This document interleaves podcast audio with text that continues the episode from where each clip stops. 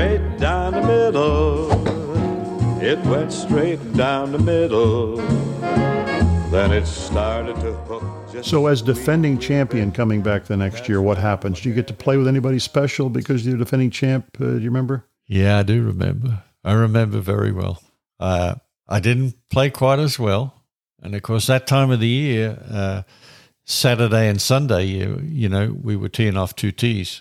So uh, Sunday, the last round, I'm I'm teeing off the back uh, the back on the tenth hole, and uh, my two playing partners were Charlie Sifford and Pete Brown, and everybody will remember that they were black, and uh, my wife always walked in front of me as I was playing. So if I was hitting my second shot into a green, she'd be at the green. And this particular day, uh, the sixth hole, uh, par four, and I'm getting ready to hit my second shot, and I hit it on the green and putt out, and I'm about to walk over to the seventh tee, and she is laughing at to me and comes over and says to me, "You won't believe what just happened." I said, "What happened?" She said, I walked up behind these two gentlemen at the back of the green, and one guy says to the other one, So who's coming up next? Uh, guy said, Well, uh, Bruce Devlin and Pete Brown and Charlie Sifford. And the other one guy says So which one's Bruce Devlin?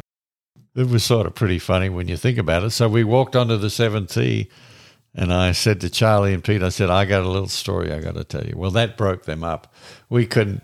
I don't think anybody could hit a tee shot at the next hole for a minute and a half. Everybody was laughing so much. We hope you've enjoyed this short track of For the Good of the. Game. And that's And when please, wherever you listen to your podcast on Apple and Spotify, if you like what you hear, please subscribe, spread the word, and tell your friends. Until we tee it up again, for the good of the game, so long, everybody.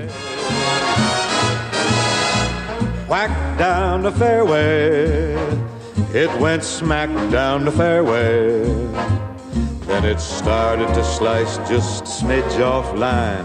It headed for two, but it bounced off nine. My caddy says, long as you're still in the state, you're okay. Yes, it went straight down the middle, quite a way.